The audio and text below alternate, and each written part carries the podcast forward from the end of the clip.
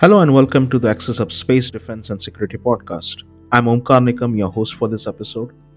In this podcast, we explore the latest developments and trends in the fields of space exploration, defense technology, and national security.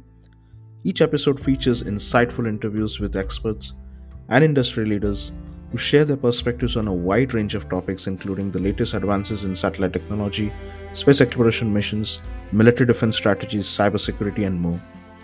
Whether you are a space enthusiast, a military professional, or someone interested in the latest innovation in technology and security, this podcast has something for you.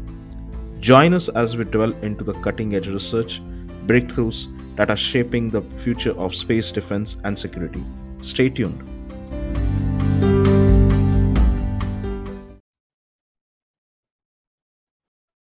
Hello and welcome to episode 5 Hybrid Threats and, imp- its, and its Impact on Russia Ukraine War. To understand this complex landscape of threat research and analysis, we have today with us retired Colonel Ralph Thiele. He's also the CEO of StratByrd Consulting. Hi, Ralph. Welcome to the podcast. Yeah, hi, Omkar. It's uh, good to be here. Thank you very much for inviting me. Likewise, thank you very much for joining us. And it's uh, really great to have a international security expert like you on the podcast. As we'll be taking a deep dive into this topic, so can you please provide us a brief outlook on your journey in the international security domain? Well, it's uh, a lengthy uh, uh, uh, undertaking, I must say, but in a way, I've been 40 years in the German Armed Forces. Uh, 25 of these 40 years I've uh, spent with top governmental or international officials. So I, I was speechwriting for a federal president. I was doing policy and plans for our Minister of Defense. Uh, I was uh, working in the office of our Vice Chief of Defense Staff.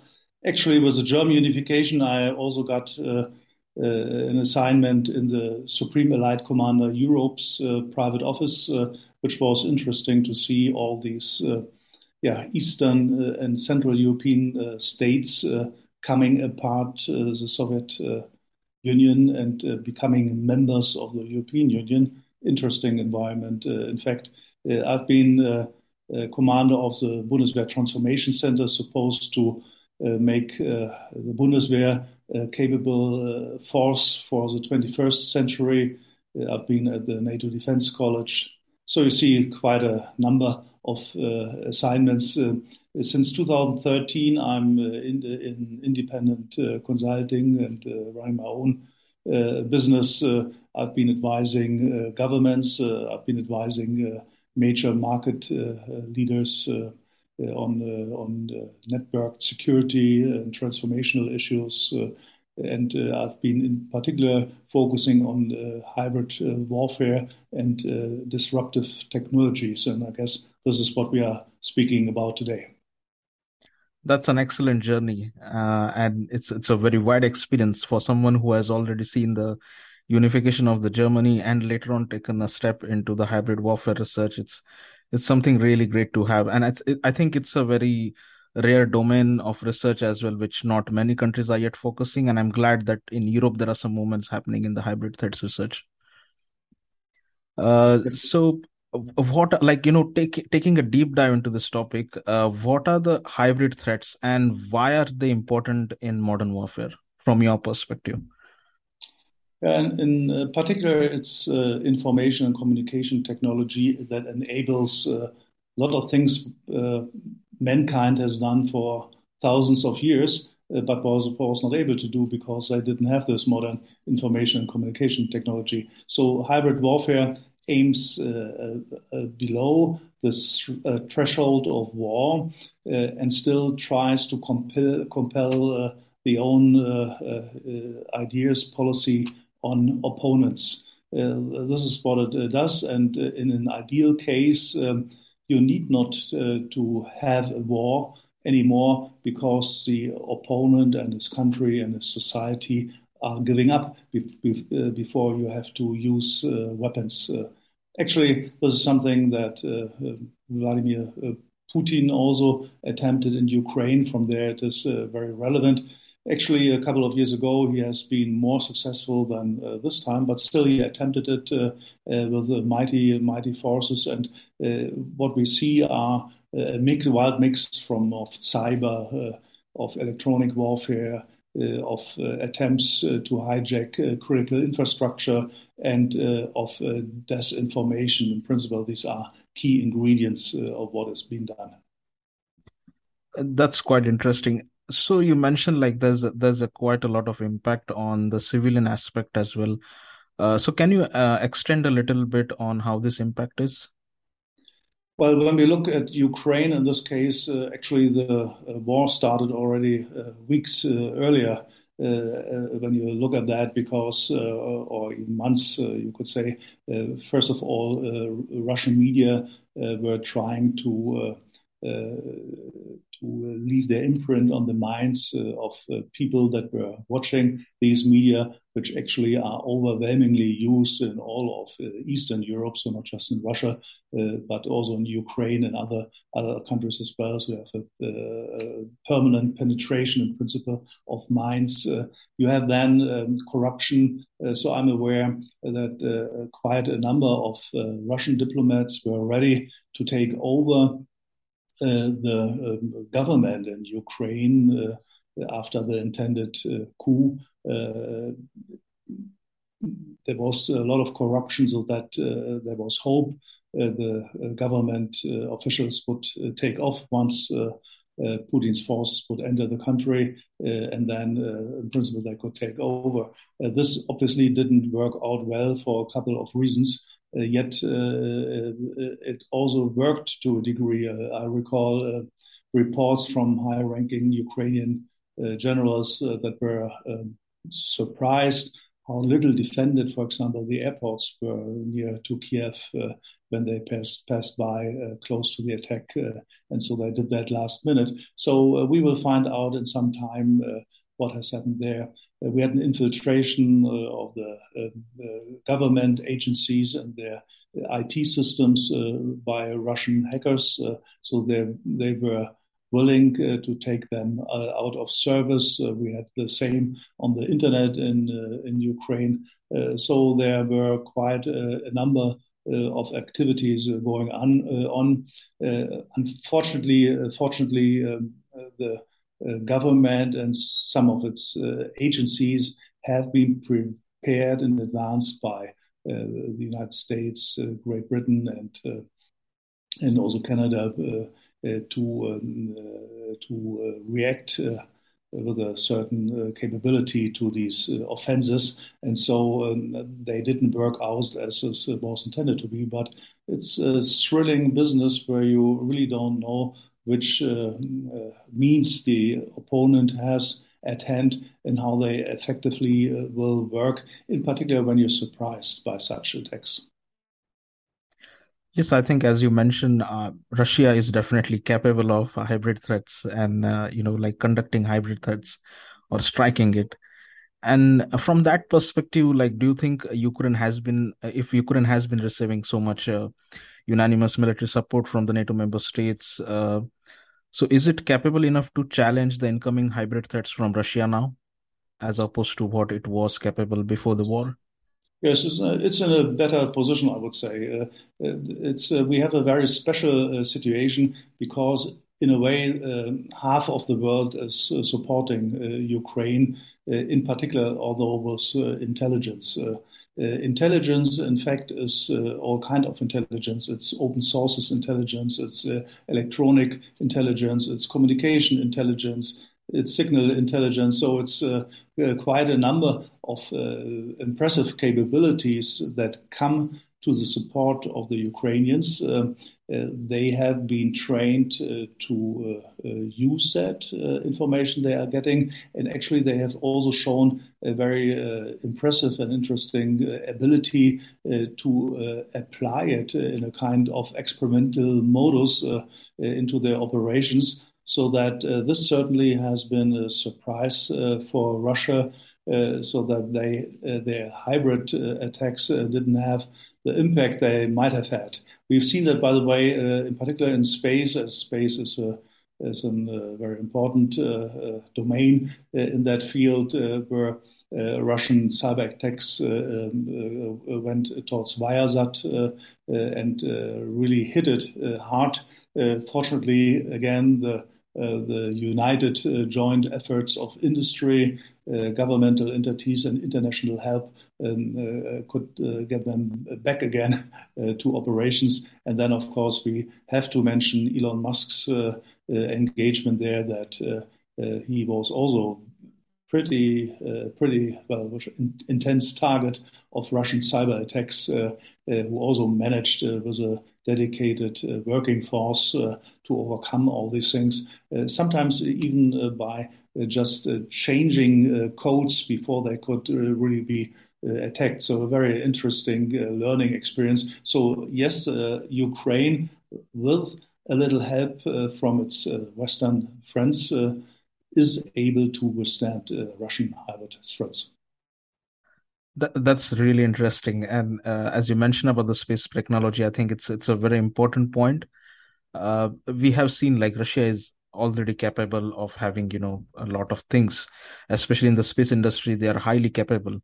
Uh, so, as per your view, do you think Ukraine should have invested more in space technology before the conflict, and how it has impacted the overall position of Ukraine in tackling the hybrid threats? Well, uh, the Ukrainians um, uh, came last minute uh, uh, in a way, but I think every every one of us uh, would have uh, had difficulties in a, in a valid preparation. Uh, if you really recall, when you look at space, for example, um, most of the traditional space support and communications and observation uh, and intelligence uh, is was uh, was geostationary satellites uh, uh, that are very expensive and are high up in the sky. And when you now, as a country that is not so rich like Ukraine, want to order one or two or, or times, it's it's quite an effort to come to this point. I understand that Elon Musk, for example, had offered already six weeks before the war uh, to provide his capabilities. Yes. And it happened then on day two of the war that, in principle, uh, then it was accepted. Uh, and then uh, you can see again uh, uh, uh, unbelievable things happening.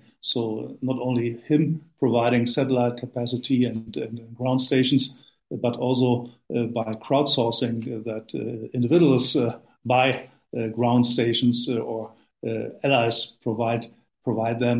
Then the ability of Ukrainian engineers uh, to make them uh, the satellite cap uh, capacity and the communication capacity through space um, available for both for operational purposes, in particular uh, drone, uh, the usage of drone to fight tanks, uh, which has been tremendous actually, and a real killer for the first phase of the Russian aggression.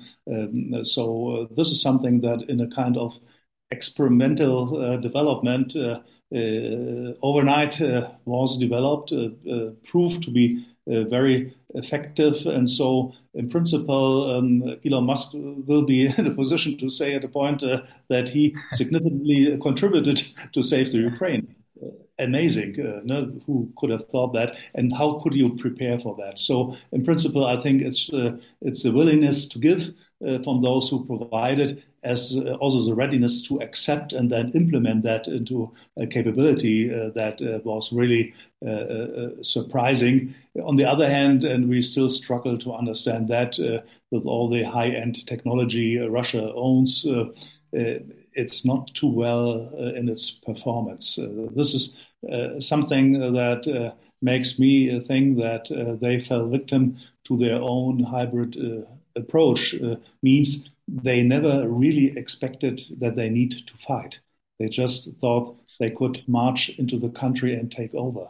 Uh, it's, it's, really amazing to see how, how many deficiencies uh, in the professional performance uh, the, the Russian yeah, command, uh, but also the soldiers themselves uh, displayed uh, during this conflict so far, so that you have plenty of surprises, um, above average or brilliant performance of the on the Ukrainian side, and yeah, under average performance on the Russian side, uh, uh, agility, uh, experimental uh, innovation, uh, getting it on board. So it's uh, it's kind of interesting.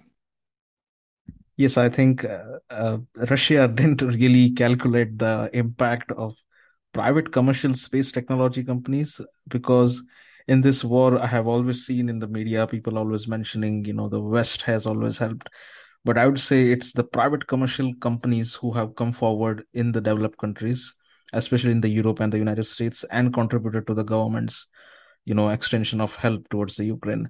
And i think that that that was a point uh, where they miscalculated possibly the capabilities because all these years the government has been a top player in the space industry and now when the private players are coming up as you mentioned about elon musk. So i think yeah that that has been a quite a miscalculation in their warfare assessment. Yes, it has. And, and, it also affects us by the way uh, so when you look at that uh, uh, uh nobody in our at least european governments would have believed that is possible uh, yes.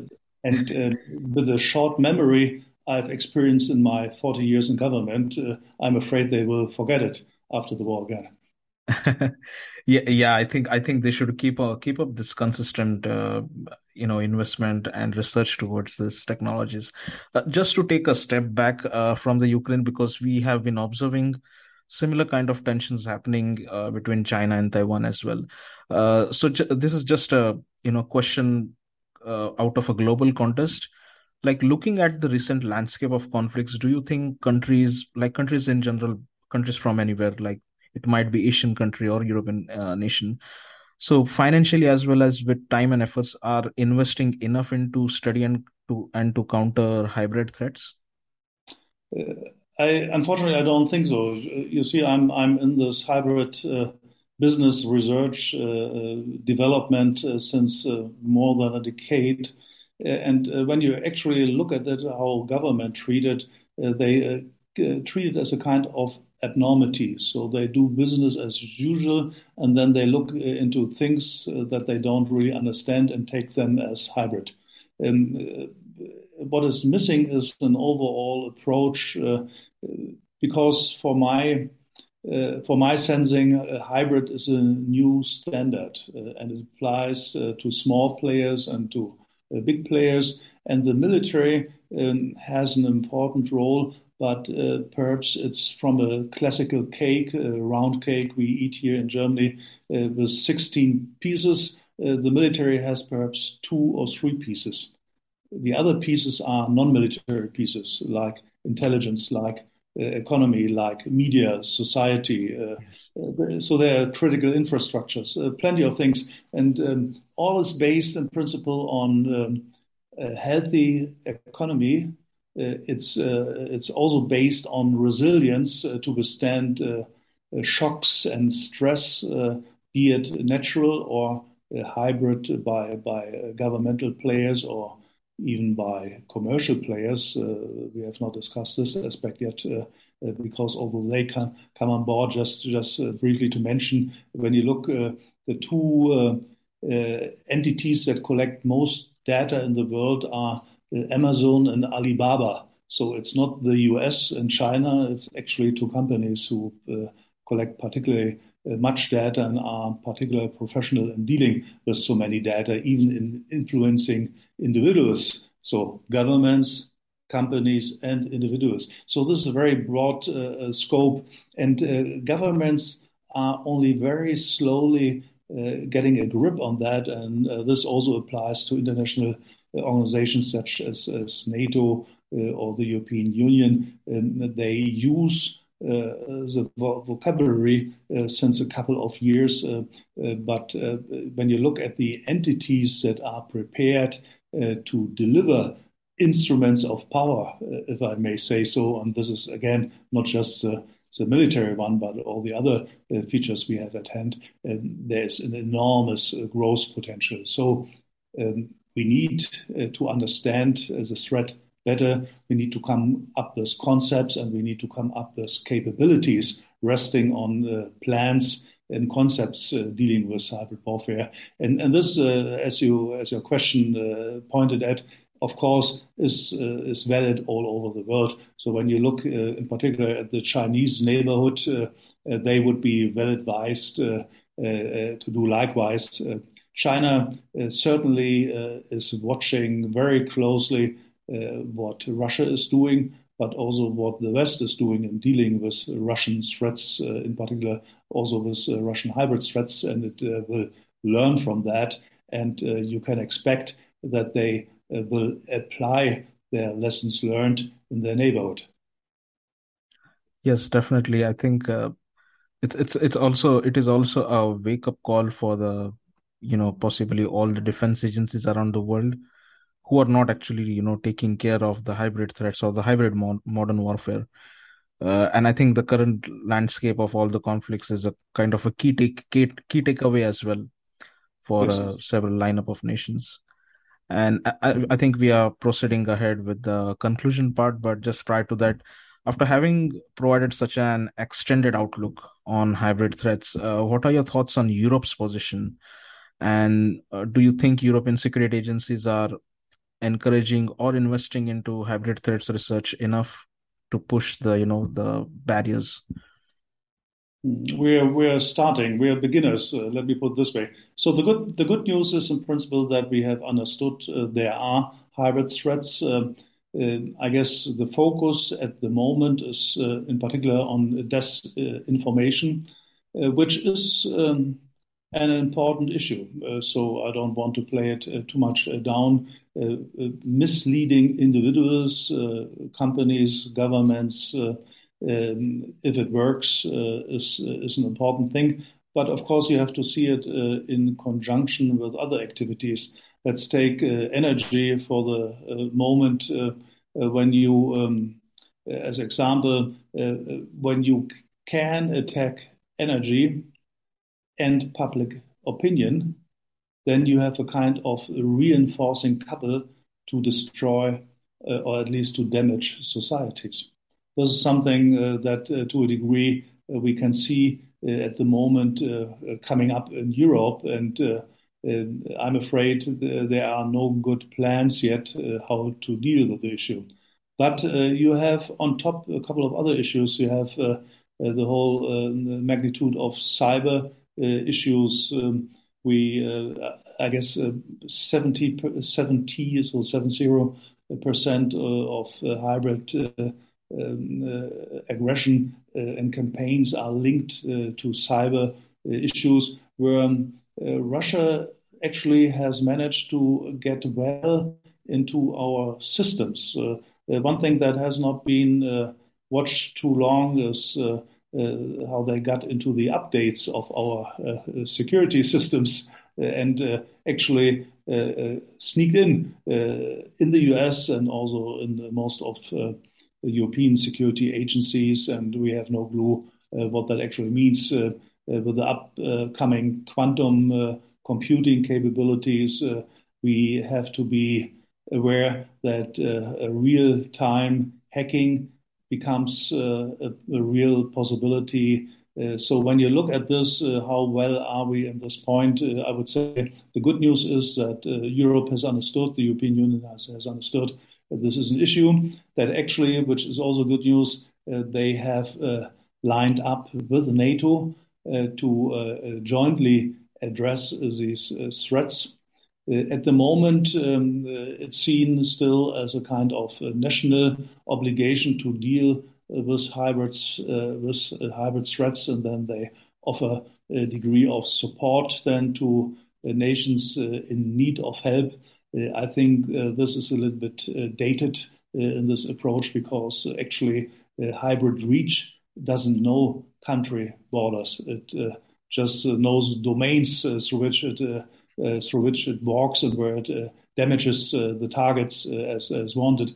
so we need to be very agile, at least in the, the, near real time capacity. We need to be aware that these aggressions may move like a chameleon through uh, through, space, air, uh, sea, cyber uh, domains, land domains, and we are uh, yeah, uh, tracking it all the time and uh, trying to find where it is and what is the purpose of the aggressor to do with that. so there's so much challenge there that hopefully we take this as a kind of warning what's happening right now in Ukraine that we have to become much better.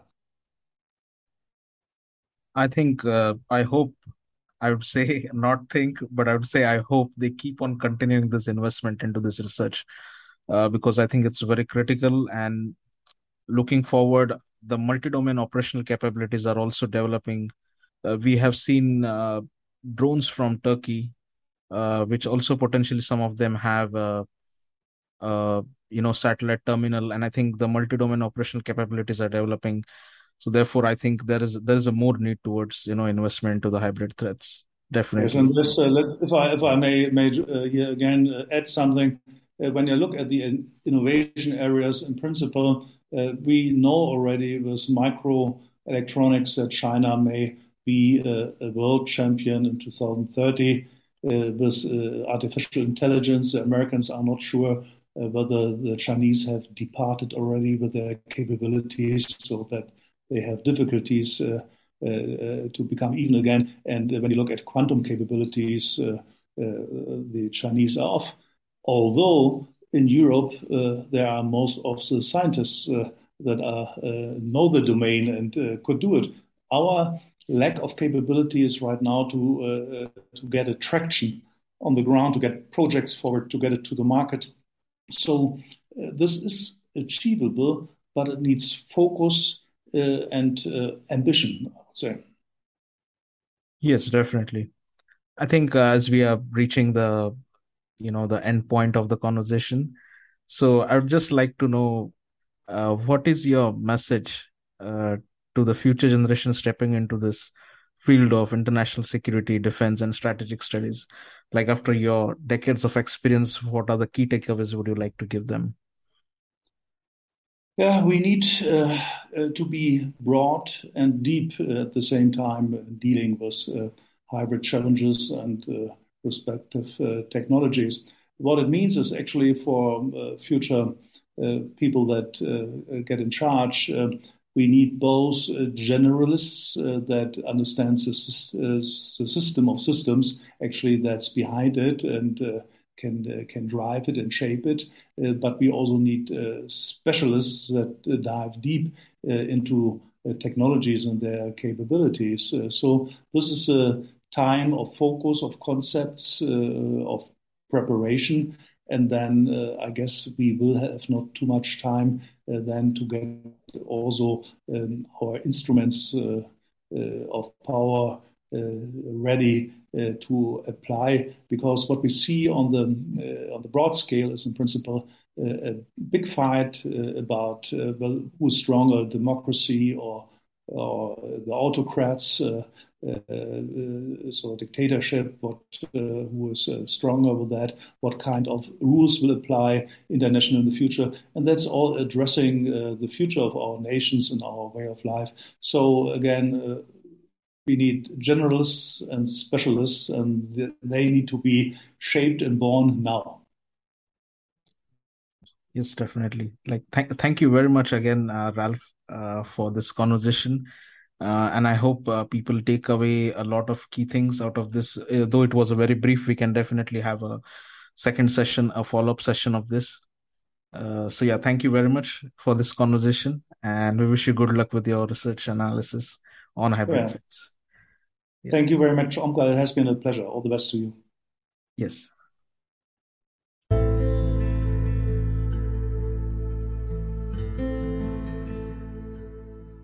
Thank you for listening to this episode.